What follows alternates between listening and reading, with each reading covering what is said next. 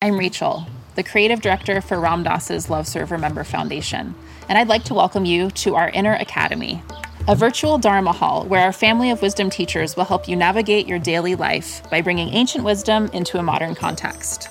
With over 200 hours of audio and video teachings, meditations, and practices from teachers like Ram Dass, Krishna Das, Sharon Salzberg, Jack Kornfield, Roshi Joan Halifax, Joseph Goldstein, and many more the Inner Academy is your core resource for finding balance, presence, and navigating the ups and downs of your daily life. The Inner Academy has guidance for every step of your journey. Choose from an annual or monthly membership and gain access to past and future courses, retreat replays, virtual community, and much more. If you've been familiar with Love Serve Remember Foundation for a while, you'll know that most of our offerings are given freely or on a sliding scale basis. So when you subscribe to the Inner Academy, you're paying it forward and bolstering our ability to continue creating accessible offerings for all in the future, as Ram Dass wished for us to do. Be here now and start your journey with Ram Dass's Inner Academy today. For more, visit ramdass.org forward slash inner academy.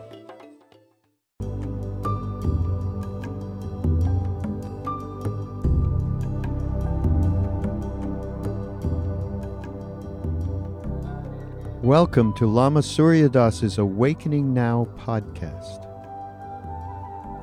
We are very pleased to share with you Lama's unique illumination of the awakened awareness teachings.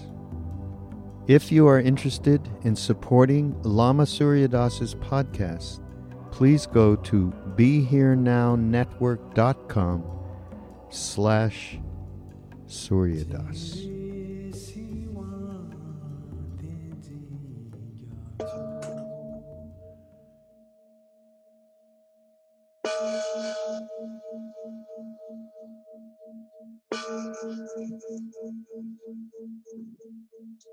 And I bow to the Buddha, the light, the divine in your seat, especially you, Kelly.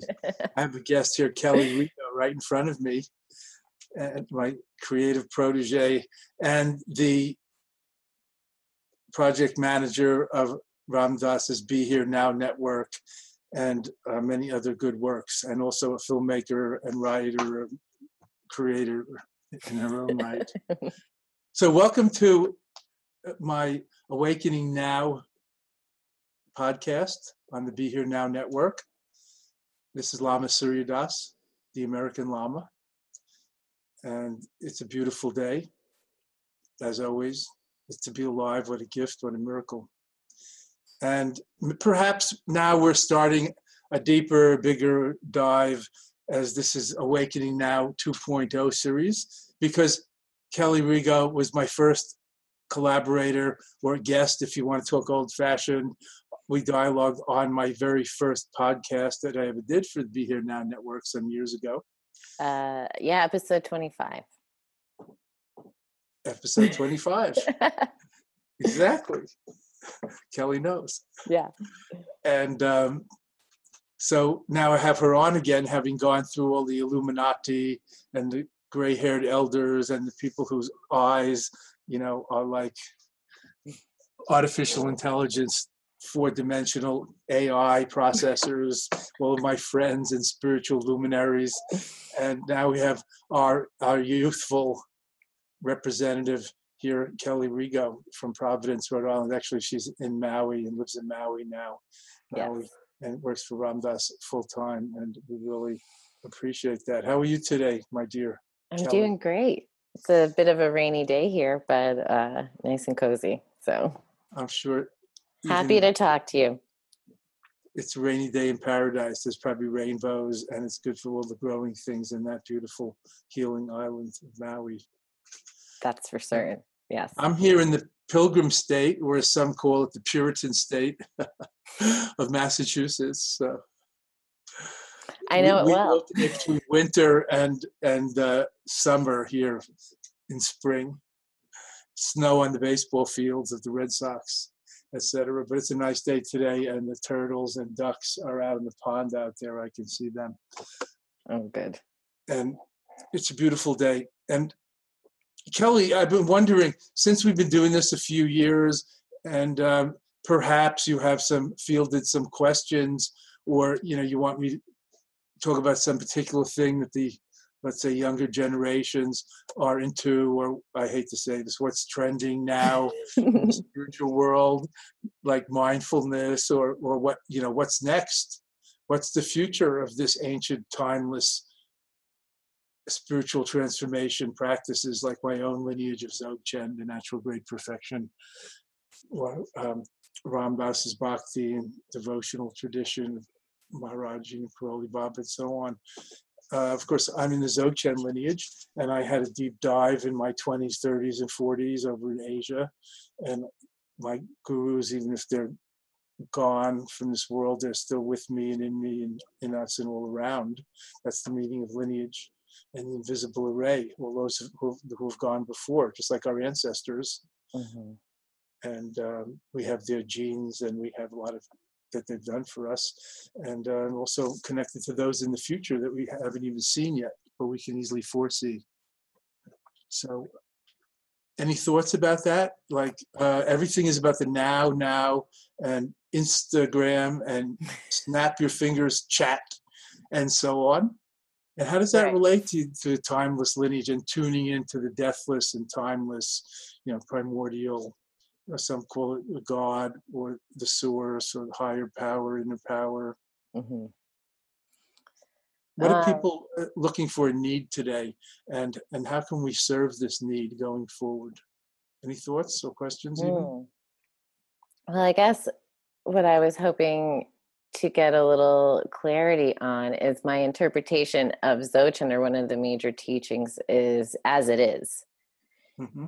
You know, and I guess embracing the great perfection as it is. And I've noticed from sitting in on different retreats and also me personally is that people have a really tough time with accepting the spectrum of what's going on in the world right now as the great perfection. That's why it's great. It's beyond good and bad. Great. Because there okay. sure is plenty of shit. Exactly. great. I love you too. Warts and all. That's the meaning of great perfection, not uh-huh. perfection versus imperfection. Great. Okay. So there's a deep acceptance in this and embracing life in all of its phantasmagoric and um, cockamamie mishigas. so when you say great perfection, then it, that's a useful term to take you outside of the yes. duality or getting right. pinned against. Yes. One. In Sanskrit, the word is maha. So maha means like the next level, like maha. Ah. Like maha.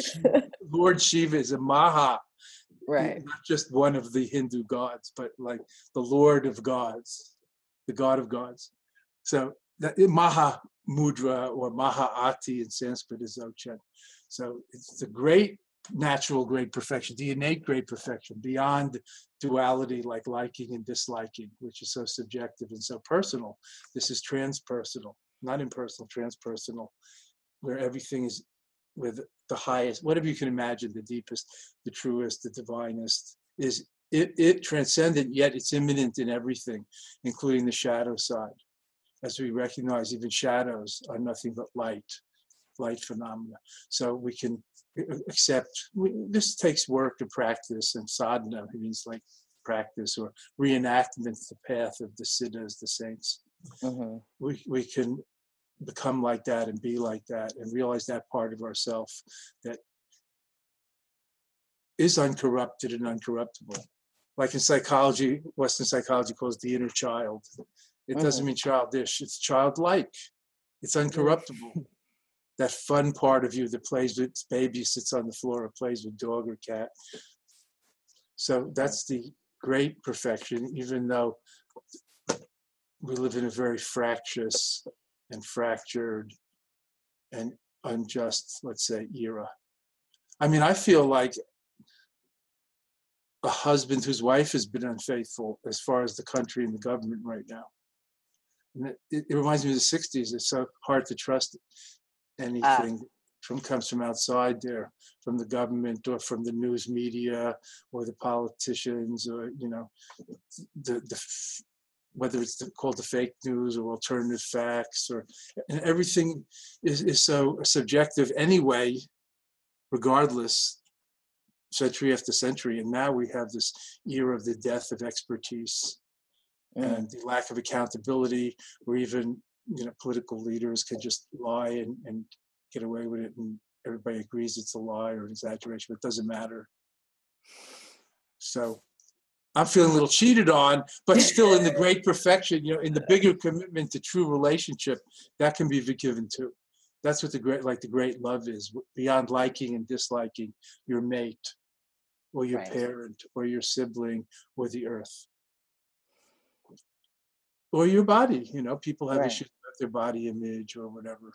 And yet you can come to love and accept yourself and your body and, and warts and all. And that's the work that's the big love beyond like and dislike. That's that's the big Buddha beyond Buddhism. That's the great natural great perfection. Right. That's the big Maharaji, not a male person who left this world in 1973 in India, but and was a saint.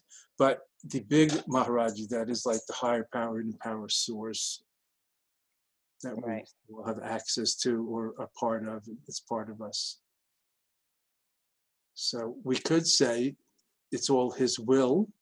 If you're a theist, you could, you, you know, there's a place in me that can surrender to that because I'm not in control of all that's going on in the world. And then there's another place in me that wants to try to improve things.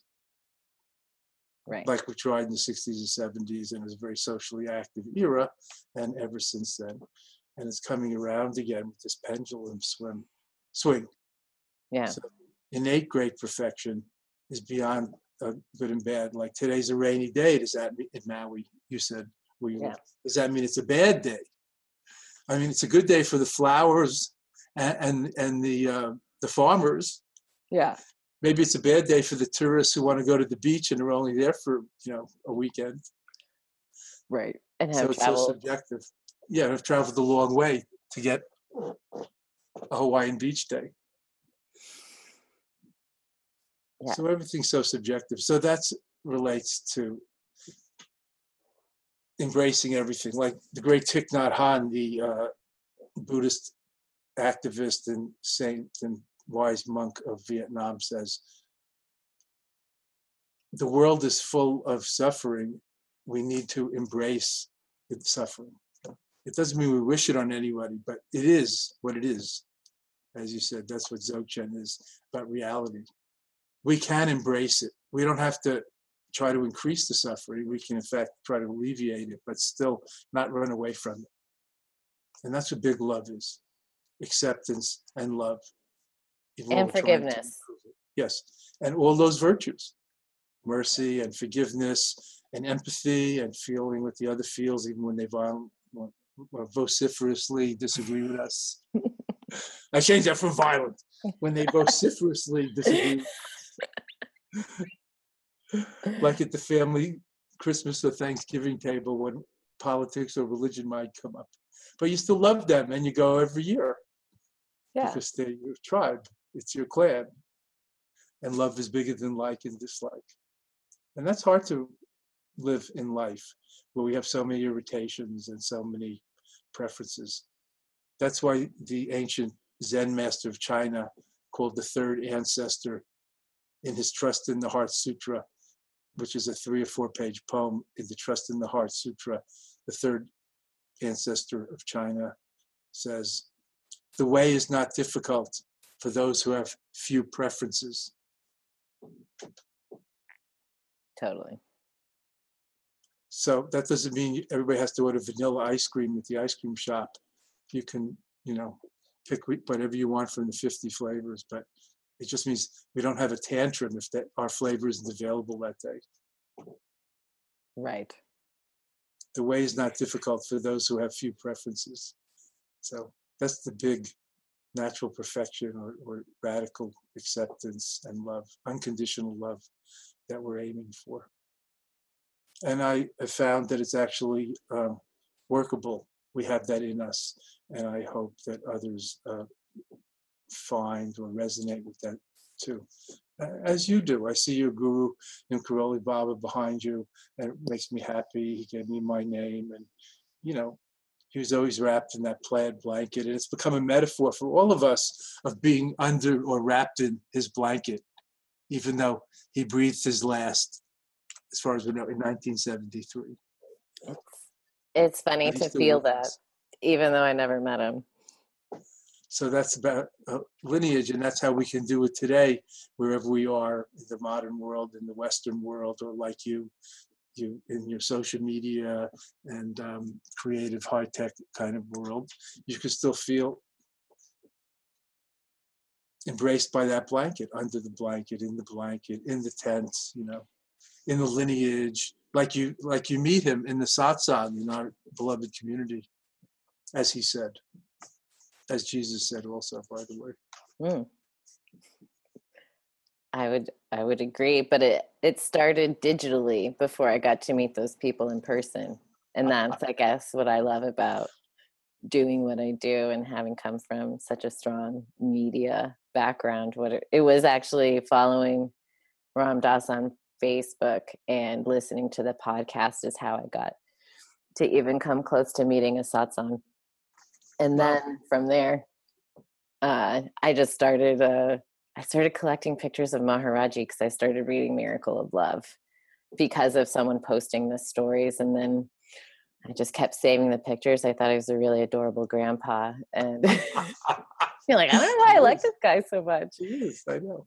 And then um, now it's like, I just see him so much as when I say Maharaji, I just always feel like it's the uni- the universe in drag, or like Ram Dass says, God in drag. It's just the costume yeah, that universal grandparent who always loves you. You know, you don't have conflict with like you may have with your parents who try to discipline you. You know. Yeah, and it's it's uh it's definitely a feeling. Recently, I had a, friends come visit me on Maui, and we got to go to Ram Dass's house for kirtan, and um, they are not into this scene.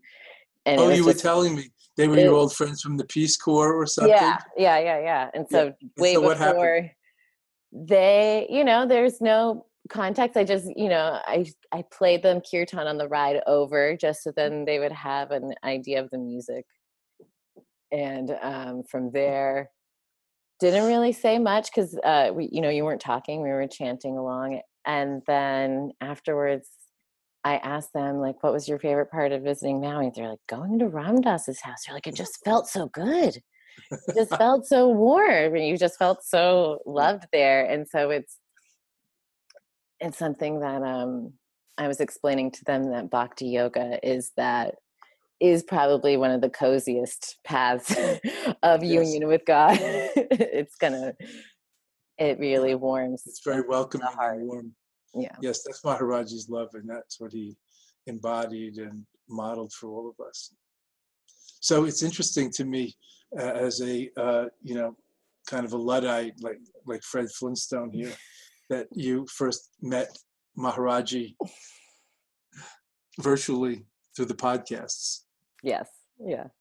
And um, you know those of us who have were named by him or quote knew him meaning we were with him in person in india in the 70s while he was still alive early 70s then people think you know that the some people think that to have met him in person is special and uh, it's hard to meet him now. But i kind of think the opposite. Not entirely opposite. I know what they mean. But for example, one of my girlfriends who in the satsang, Lakshmi, she became never met Maharaj in person. We were going to meet him, going to India on my second trip when he left this world in 1973. Ooh.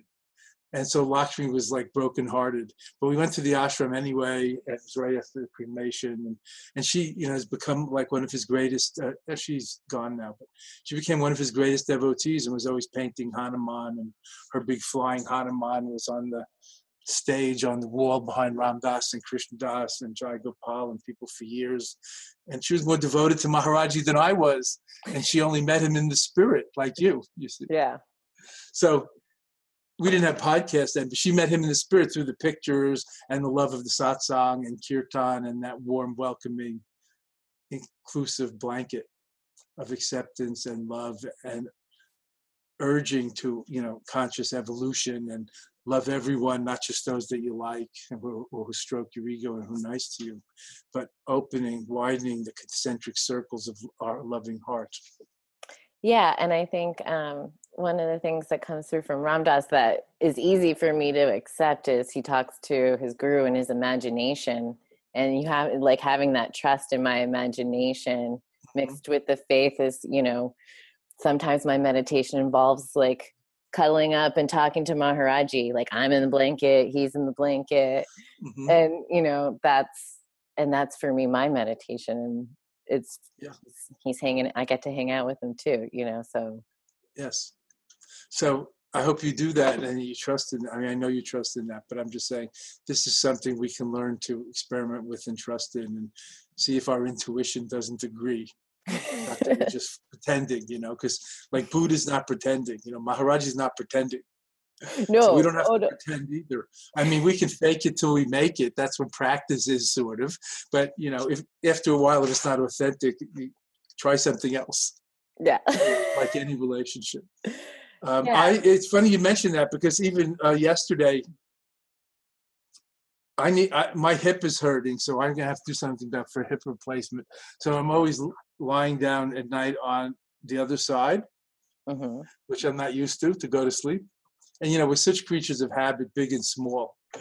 It's funny because we talk about freedom and and we work on ourselves and all, and to get out of our ruts and to recondition and decondition in positive and significant, valuable ways. But it's still hard to just like sleep on the other side or any small change, you know. So anyway, but what I was thinking was relevant to what relevant to what you were saying, Kelly. I was imagining putting my head in my guru's lap, just like we are taught in Tibetan Buddhist lineage.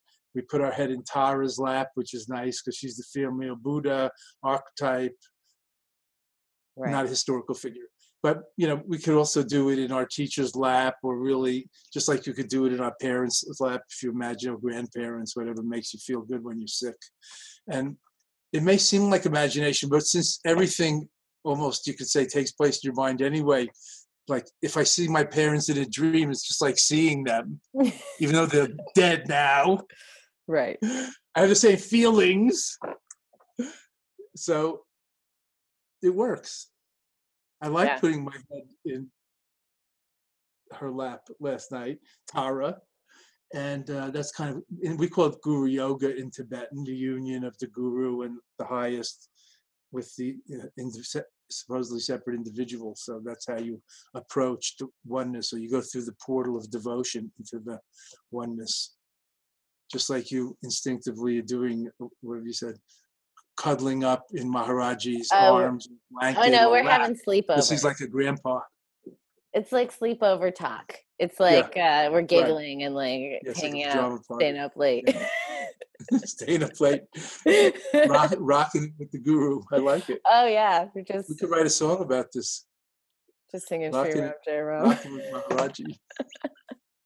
staying up late in the now. It's, yeah, it's really fun rascal. Well, he always used to call us rascals. You know, Badmash. We like the little rascals. it was very, very appropriate, and still are in a way because of that inner child thing. Like he is like the grandfather spiritually, or father, or mother, parent, elder to us, and um, when we don't know what to do, it, sometimes it's good to just you know you don't know what to pray for or ask for or decide on or choose to do or analyze with a checklist checks you know pluses and minuses or however you decide things with a decision tree or whatever rationally. I just put my hands together in prayer and bow my head and and listen and say like i don't know. And whatever form your inner power has you know maharaji or your guru or your guru or Buddha or uh, the the source. I, I feel like the less I'm present, the more room there is for that to speak or yeah. to be heard and for direction to come. and connect to higher purpose, higher, you know, deeper, truer direction, true north. Speaking of conscious evolution, not ordinary direction, true north. And it's like an inner gyroscope that you can really connect to. And I recommend that to people all the time. Because there's many different ways to pray or kneel or practice spiritual practices and things to do or ask for or let go of. But this not knowing and the surrendering is a huge part of it. And putting our head in the embrace of the guru is just is fantastic. If we could put our whole life in that service, it would be fantastic. Not irresponsible, it would be super maha responsible.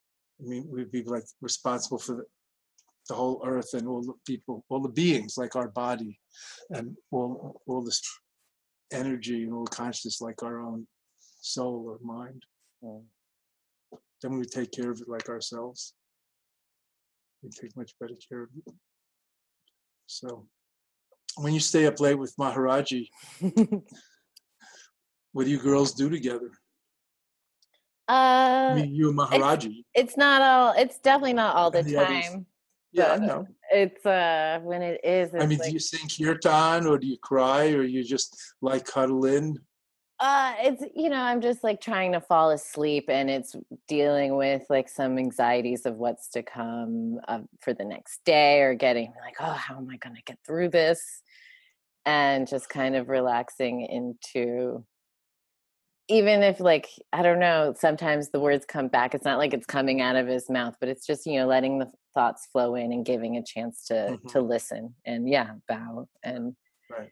i would say the the surrender game is pretty fruitful if you can really get on board and having yeah. maharaji as like the placeholder it helps step mm-hmm. into that trust and faith i have found yeah. Well, that's like our, our Dzogchen practice. That's what we're saying in Guru Yoga about surrendering to that, which is the as it is. Leave it as it is. Be as is. Let it be as is. Not just let go, but let things come and go. Let be as is. That pretty well sums up the Dzogchen meditation practice. But then there's also how we bring that into the world. You know, in our daily life, where you have whatever you have a boss or deadlines or what you say work three people's worth of work piled on you yeah. you know, etc so that's where the bigger you know the rubber meets the road on the spiritual path where you have to really dig deep to can you surrender into that as you know like another limb of maharaji's that's under his blanket. You know not just his bosom or his lap, but you know, some other part of the divine also to surrender into and to be one with and do your best and let go and let let it flow and do keep doing your best and letting go and trust that that's the best you can do. Yeah, I can feel I've been being lately in the career sense. I feel him nudging me to my growth edge, you know, feeling like him is like right right behind which is good, which is good. He's haunting us. Yeah. Um, but the the only Dzogchen meditation, or I guess one of the only times I've been to one of your retreats, you did like an open eye, big sky meditation. I've always liked that as part of the Dzogchen lineage because I think that is helpful to bring it into the your day to day life when you're not yes. closing your eyes and separating, and that the meditative state or that as it is can be cultivated when you're looking at the sky, and hopefully it's easier to integrate it yeah. into. well, that's one thing I like about uh, and its sister practice Mahamudra, these like direct access or naked awareness practices of Tibetan Buddhism, which has a lot of different practices and mantras and tantras and visualizations and sacred music and chanting, a lot of things, aspects. But in this, just the naked awareness part, since we're practicing with eyes open, well, it's very integratable into daily life. So then you know you can do that anytime. We, and not just you, but you know, all of us together who are in this conversation, listening or thinking about it or listening later.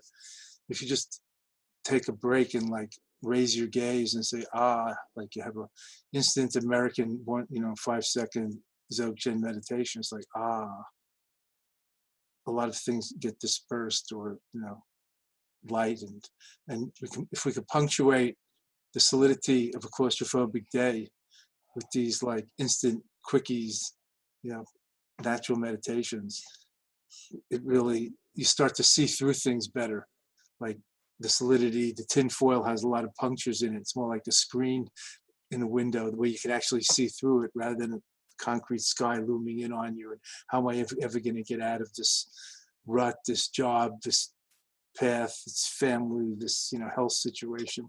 But you see, you know, more the, the, the sky is still there and nothing has changed, and the the weather comes and goes, and everything changes eventually, and you have a breath of fresh air which changes everything. Sometimes I just go outside and do that just for a change because I love nature and outside and sports, and I'm a physical guy, and I love water. I'm always talking about the water element and co-meditating with water, lakes, and the sea, and waterfalls and streams. But uh, just to go outside, even in the city, it's fantastic, and away from the world of words and thoughts and writing and speaking and teaching and translating study that I spend a lot of my time in, much as I love my work and that kind of work. But just to go outside and say, oh, what a miracle! Like the freshness of spring or the sharp clarity of winter, you know, and the snow and the cold or the gorgeous brocade of autumn leaves here in the Northeast. I don't know. You probably don't have any seasons in Hawaii except the beautiful you know, live wet and dry. It gets cold here where I am. Um, but just going outside and connecting to the whole, uh, even physically, viscerally, is like a Dzogchen meditation, natural meditation, with your eyes open. So we can really carry it on anywhere, and it doesn't have to be for long hours. You you were saying something about hours of practice and um, you know how to integrate it into daily life, and I think that's very important. So you're grazing instead of waiting to have like a big meal right. to just yeah. well, eh, grazing is a, is a funny term. Yeah, snacking. um, in Tibetan, there's actually a saying, "Young tongue drangmang," and our teachers always used to say it. It means many quickies rather than few longies. Right. So this is how we um, bring it into daily life. We have our intense or you know contemplative practice period, not just on Sunday or Saturday, but maybe every morning or sometime in the day or a couple times a day, you know, depending on you and your lifestyle and time. But then also integrating with daily life, that's really, really important. And so doing it for five seconds while waiting for the light to change or the elevator, or while you're um,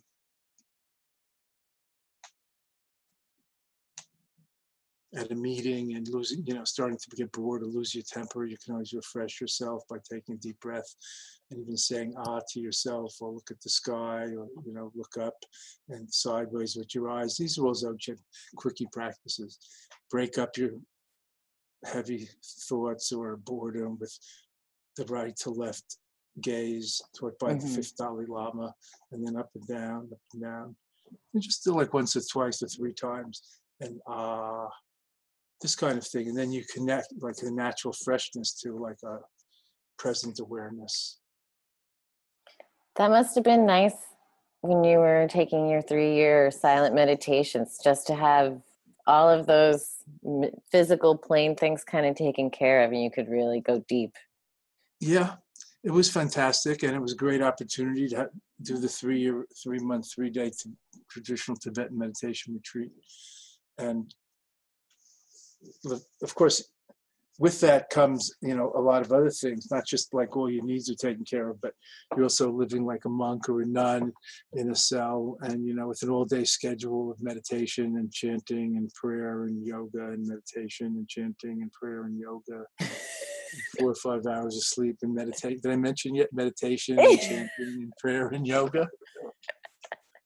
right. And I no think... weekends, no holidays. You know, there were Tibetan holidays like Tibetan New Year.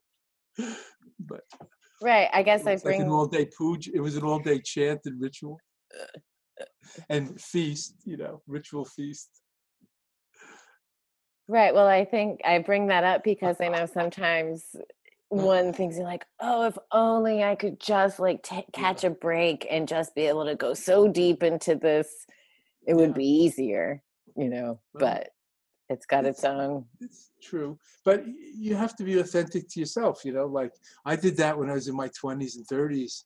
So if you have children, if you have, you know, a, a career, if you're taking care of uh, sick uh, parents or elders, you know, you can't just go away and, and be a monk or a nun for three and a half years. But um, you can go to a retreat where you can listen to a podcast. You know, you can do your prayer, your contemplative practices, your yoga, your meditation, your prayer, your chanting kirtan every day, wherever you are.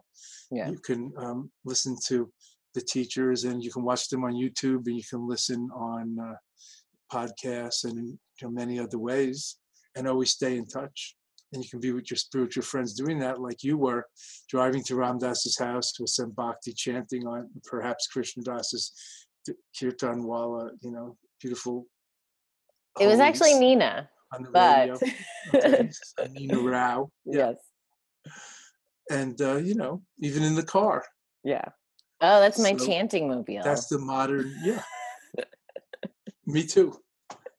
I still have all my a lot of CDs in the car because it's easy to play them in the car. You know, I don't Mhm. really have them at home because at home it's easy to get just in not streaming in other ways. Funny enough, the only CD in my car is your Dream Yoga CD. Well, I told you, Fred Flintstone. I'm glad you're still, you know. well, you know, you have to have one just at least Yeah, in case Bluetooth doesn't work. And Yeah, no, I know. that's funny. Um, let's There's high tech and then there's hard tech, and it's good. You know, the hard tech always works. That grid never goes down. You can always tune into Maharaji Vision or Buddha Vision. That's the hard tech. And you know, the heads like the. I think Ram Dass probably said this because he he said you know he said everything. He's like our Shakespeare of spiritual sayings. Oh goodness, yes. Of course, Shakespeare also was not afraid to borrow, as we say, from the past.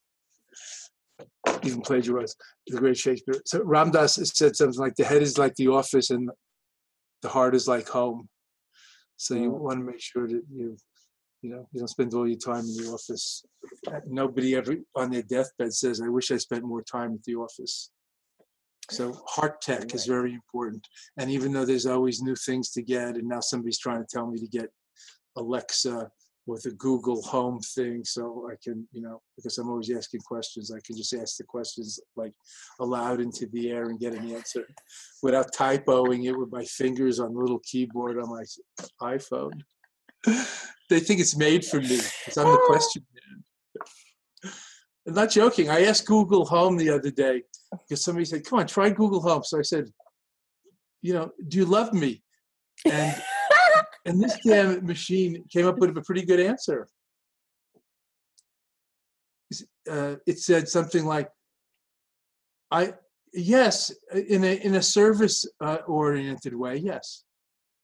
Oh, It was like, "Holy moly! This is a, AI is getting more involved than we are." you're like, I understand service. Yeah, okay, I accept that. in the service way, not you know, emotionally, sexually. You know, Well, at least it was being authentic too. So you're like, Yeah, okay, yeah. fantastic. Oh, and then so the other wise guy that I was with said, uh, "Hey Google," or "Okay." I think you say "Hey Alexa," but you say "Okay Google" Okay. with this thing. He said, "Okay Google, what is the meaning of life?" I'm leaving a pause here on purpose so everybody's listening can think about this. Now, how is this Alexa or Google Siri like thing to answer this? What is the meaning of life? And it's probably to say, I'm not, I don't qualify to answer that. That's not a question can answer. So the, the damn thing came back with um, a number. Of course, I have no memory, but it came back with a number. I'm going to make up the number, like um, 422 which was the number of the meaning of life in the famous classic cult classic book A Hitchhiker's Guide to Oh, it's 42. Yeah, 42. Or yeah, yeah, yeah. Yeah, It's a sci-fi science fiction spoofy, but it it like looked into the Wikipedia of its mind and it came up with the answer to what is the meaning of life according to a literary source, 42. I thought that was fantastic. Most of us that were sitting there didn't remember that. So it actually answered our question in like a, a funny way. So heart tech is always there and we can ask and we can look inside whether you call it praying or self-inquiry or uh, ask the lama or ask the teacher or ask your trusted uh, friend or sister you know for help or for knowledge or uh, how do you what do you do when you're so down that you can't even pray or you know you don't even believe in what you usually believe in what do you do? And you can get some really good help that way. So i'm all for asking which was the beginning of this little tirade. I nice. think if we can lower our head and ask uh, didn't Ram Dass say ask and you shall receive sure. Knock and it will be open to you? Or maybe that was in the bible. Yeah yeah. So i encourage that. And and that's why i had the nickname from my tibetan guru the great Kalu Rinpoche like Kalu Rinpoche the question man. So i used to ask questions all the time. And once i asked him if that was okay and he said you know my wasting your time and you have so many disciples and refugee camps responsibilities here. And he said ask all your questions then one day you will know mm. He didn't say you will know like me, but that's what he was implying. Like ask all your questions. You're the seeker. Keep seeking and questioning and investigating, and one day you will know. You will find out. And I'm just passing that on to you. You're a little younger than me, and to everyone that's listening. Don't settle for simple answers. Ask all your questions. And it doesn't just have to be um, analytical or intellectual either. There are ways of asking intuition, the heart, feeling, you know, body knowledge, getting your hands and feet dirty in the earth, kind of questioning, you know, by doing things like that, or the arts, being creative, questioning the muse, you know, shaking the muse up. Yeah, I guess that is, I think one of the things I wanted to talk about is like after the mindfulness or mm-hmm. that kind of thinking it's some sort of state. It's actually you know being creative or mindful through yeah, it's, a it's, a tool. It's a tool. It's not an end in itself. It's like um it's like mental floss you know. Dental floss is healthy but it's so you can use your teeth. Not right. as an end in itself. And so mindfulness like mental floss makes you healthier but then you know what do you do with it like sharpening the tool or sharpening the saw as some leadership p- people call it. I think from stephen covey sharpen the saw every day like use your skills and improve yourself a little learn something. And mindfulness as we use it today in north america uh, has become a little bit utilitarian in my view. And um, it could go a little deeper like all the way to loving awareness, cosmic awareness, oneness, awareness of oneness, you know, having a, a mind full of love and, conne- and connection and wisdom, not just concentrated, not just being muscle bound like people who lift weights over much, but really being a healthy all around uh, athlete or healthy mensch, well rounded in your life with yourself and others. Dzogchen is a very um, subtle, advanced kind of way of mindfulness. We said there's different six kinds of mindfulness according to Dzogchen, and not just um, concentrating on what you're doing while you're doing it, which is general mindfulness, like chewing a raisin a hundred times is general mindfulness, being very attentive to that one thing. Mm-hmm. Or breath watching meditation, you know, mindfulness of breathing and getting more concentrated. But we could also consider like uh, what what brings wisdom, like panoramic awareness, openness, and acceptance that can open your mind. Mindfulness. and the great perfection kind of mindfulness, Dharmakaya mindfulness, Wayne Khenpo, Khenpo used to call it. Ram Dass is our gym teacher, Nyoshul Khenpo. Um, in fact, I think I saw his face in the new Ram Dass movie on Netflix. They showed Ram Dass's altar, and there was Nyoshul Khenpo. Made me happy. And I hope everybody is, is watching somehow, however you get media today. I happened to see it on Netflix, the new Ram Dass movie called um, Walking Home. Going home. Yeah, it's Going only home. only available on Netflix at the moment. Yeah. So it will be around more. And it's very up to date. It's not just all about his life in the 60s, 70s, 50s, and 80s. It's very poetic and contemplative and up to date, like an encounter with Ram Dass and Maharaji in the spirit and in nature and reality, in the spirit now. Yeah, I think it does a good job of give it letting you actually feel what it's like because since his stroke, you know, and it's definitely he's now so much more in his body and that feeling is that movie does it does it for you. You don't Right. have to be, go to it. You got to go Yeah. to his house, you know, Yeah. in that way. And Yeah. and his pool and his water view and his sky view and his sky-like mind and his loving awareness and warm welcomingness and uh, Mahar- Maharaji's big tent kind of blanket. Yeah, I just think for all he must have traveled, for the, all the amount that he moved around and talked and talked and talked, it's just nice that he's like, ah, at least he can just take a break there, and that's a nice view.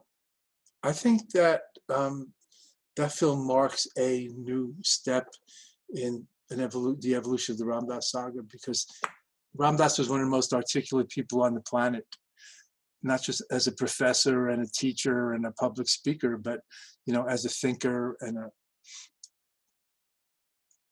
like a guru, a, a mentor, and he could really like the antenna of the race, and he could really articulate things that a lot of us hadn't uh, experienced or you know point out the way where we hadn't seen yet and uh, after his stroke he had aphasia has aphasia and it's a little harder to speak but he's still expressing and embodying exuding that.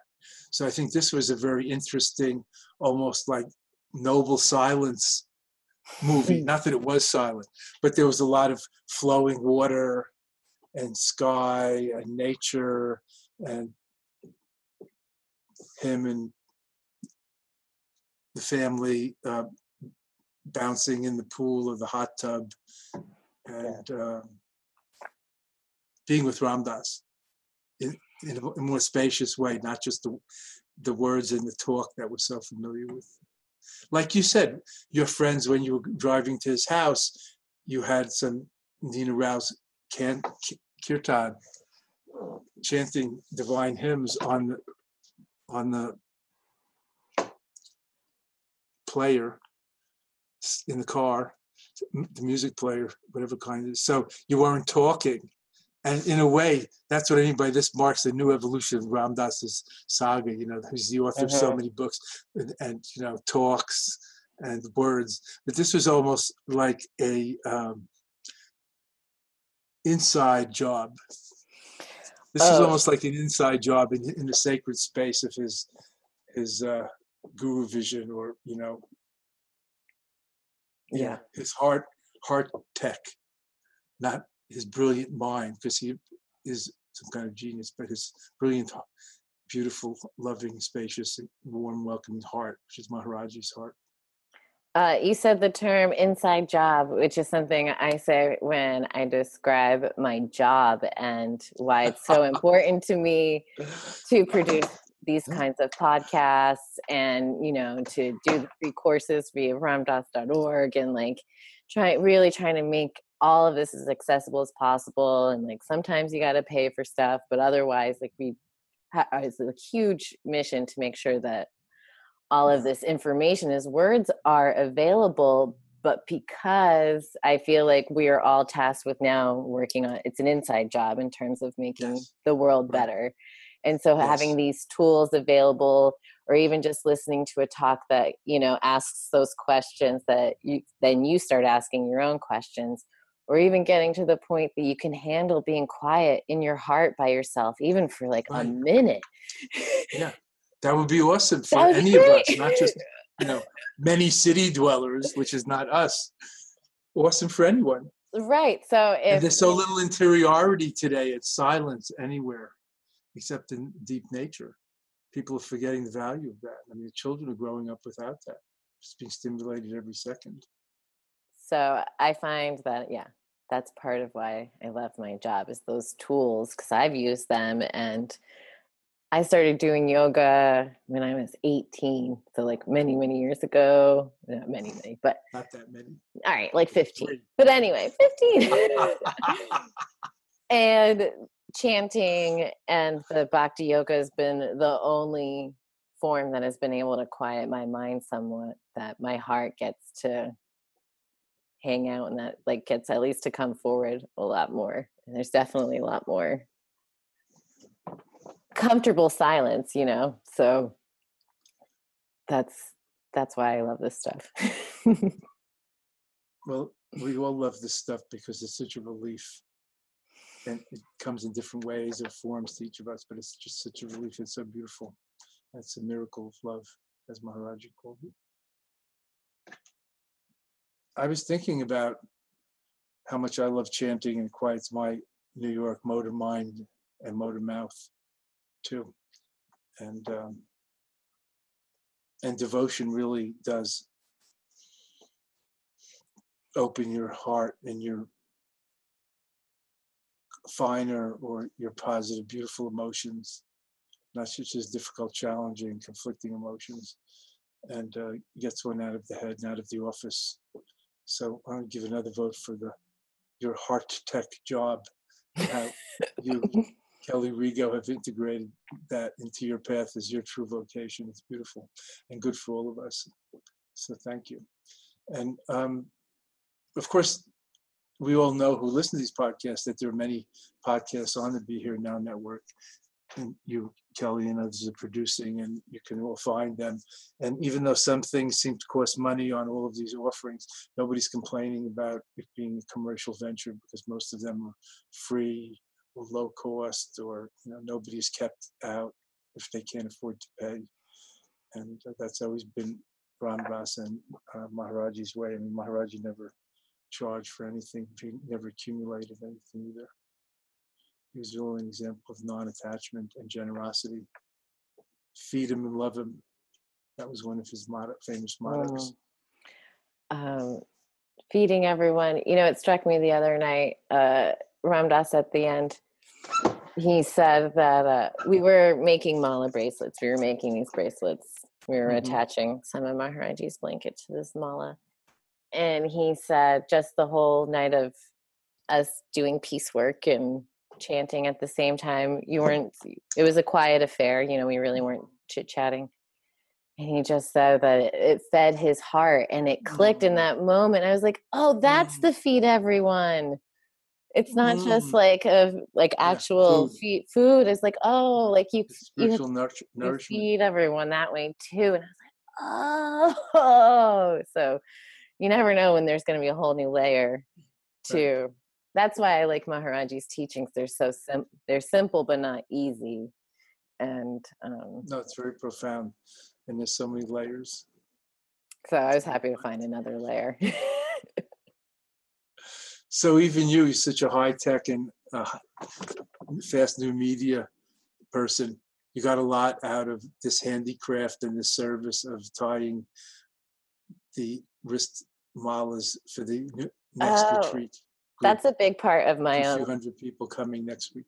Yes, oh, but the, uh, I would say crafts are a big part of my my practice. I like mm-hmm. to, if I have to listen to a Dharma talk, I'm usually coloring or like mm-hmm. uh, cross stitching mandalas, and um, I just found that I needed that. That is another grounding practice, and it's fun to have something to show for it on the end of the day. Actually, I have one right here. I can show you. Yeah, show us. What did you? Oh, that's beautiful. So I'm in the middle so of practicing. It's a mandala, and so I just yeah, it's just it's like look, basically coloring with like thread. Rabbi Zalman Schachter's yarmulkes used to look like that. it looks a little funny because of the hoop, but Yeah. um these are part of the things because I have such a screen internet focused job that I have to I make sure to do non-screen based activities or like uh I do puzzles a lot. Mhm. Um I'm trying to do uh, some gardening and things that I never really used to do.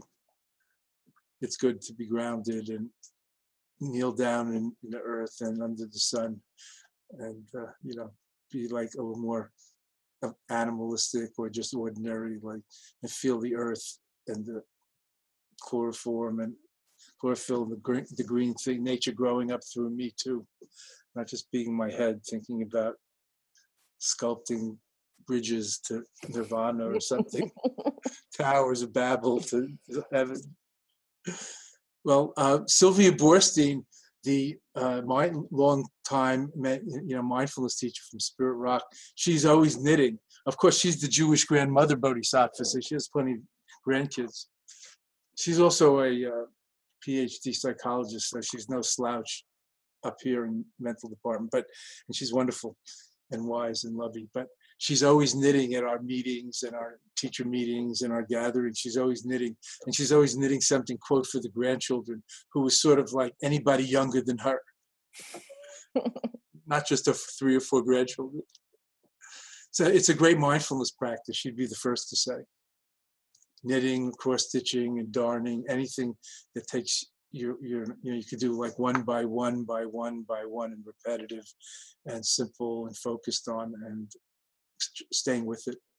It's great mindfulness, natural, healthy grounding and mindfulness practice. So very recommendable. I'm glad you found that for yourself. Yeah, one time I was listening to a Ram Dass talk, and he was talking about uh, rounds of mala, and I don't necessarily use mala beads that f- frequently in, in my practice. And I was like, "Oh no, I don't have mala beads. Oh gosh, I haven't done that." And then I looked at my fat stack of colored mandalas, and I was like, "Oh, those are my beads." like, those. so you gotta have the playfulness to and know yourself enough to know where to apply these practices and how you can kind of integrate it.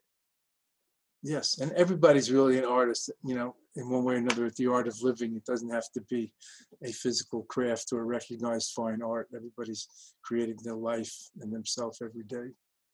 Well, I think uh, as we're trying to balance out the energies of the world, receiving is something that I notice a lot of us aren't so good at. So Mm, when you're sitting down to be creative and like pick the next color of marker for what you're going to choose, you know, mhm. Have to sometimes just listen. You're like, no, it needs to be this purple. This is the purple, or just even sit down to be able to listen, just to listen to yourself and listen to your heart. And it's easier when your your hands are moving. So, yeah. So, as you probably know, I write poetry all the time, but I'm not trying to publish it or anything. I just write for myself in my notebook, and I'm also you know, haiku a lot. And I can't draw, and I'm not that good with the crafts, but um, I feel like writing, not for deadlines or for my you know nonfiction books and things, but uh, just communing with the muses and oh, has for many decades been an important part of my spiritual practice.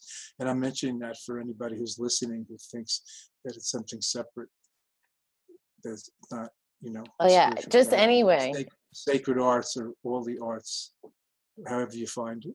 Yeah. It's Cooking, Fine art. Yeah, exactly. anything. Just a chance that you can receive. care. hmm and if you do it you know in relation to or for other people not just for yourself or for reputation fame or you know success it's also it's really just a spiritual practice just getting out of the way and letting it come through. I'm often surprised at the things that i find written in my poetry notebooks. Like who wrote that? Pretty awesome. So if you get out of out of the way you know the, the cre- your creative genie your muse can come through. That's something I find very beautiful about the spiritual life that it's so accommodating. It has so many um, aspects or facets, like a rich jewel, including relationship. you know, Oh, yeah. relationships and uh, so, just so many things.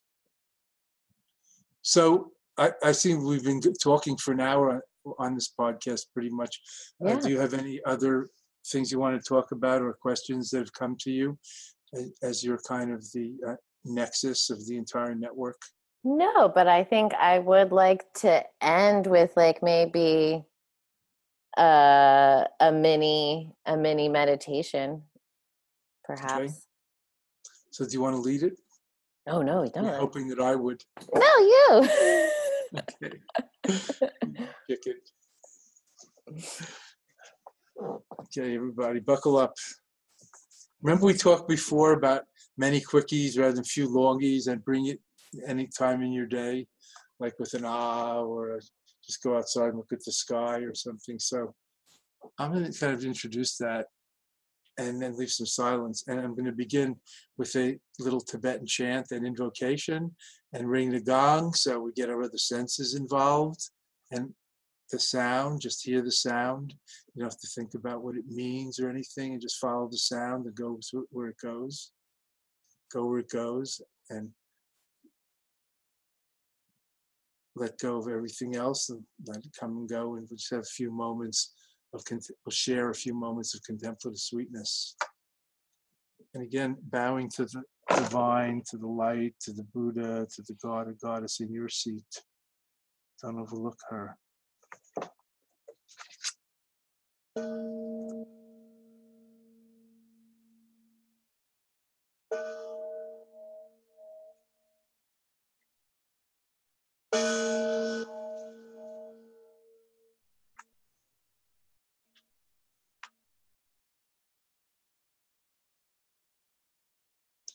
Janju Sebchok Rinpoche, Makye Panang Gyoche, Gepa Nyampa Mepaya, Kane Kandu Bawa Shau.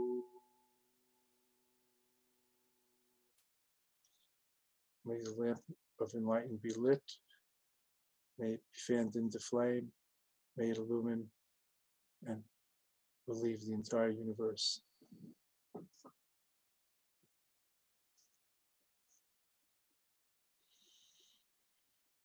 Ah.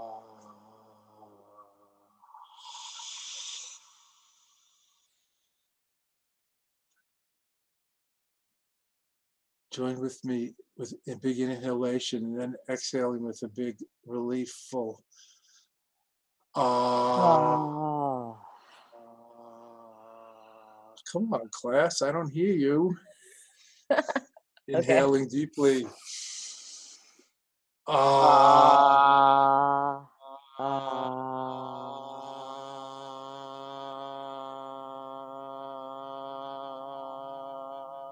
Get the idea? Mhm. Just do this anytime. Of course, you could do it silently too if there are other people around, but just once more imagine outside or looking up at the sky or just opening everything all of a sudden, inhaling deeply and a big relief, cosmic relief full. Ah. ah. ah. ah. May the force be with you. Ah. Ah.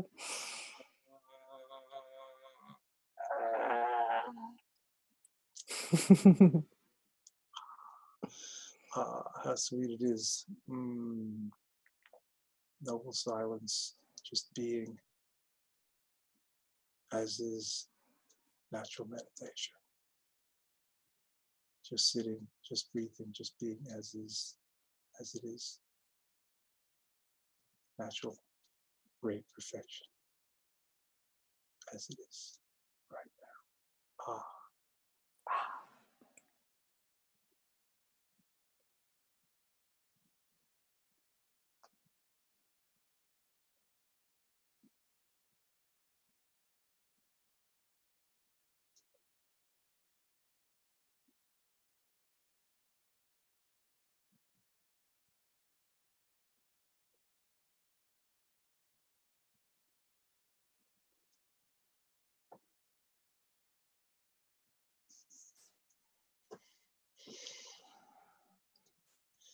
May all beings everywhere with whom we are inseparably interconnected and who want and need, same as we do. May all be awakened, liberated, healed, fulfilled, and free. May there be peace and harmony in this world. And may we all together complete the spiritual journey. Emaho, Emaho. miraculous, wondrous. Yes. Thank you. Thank you.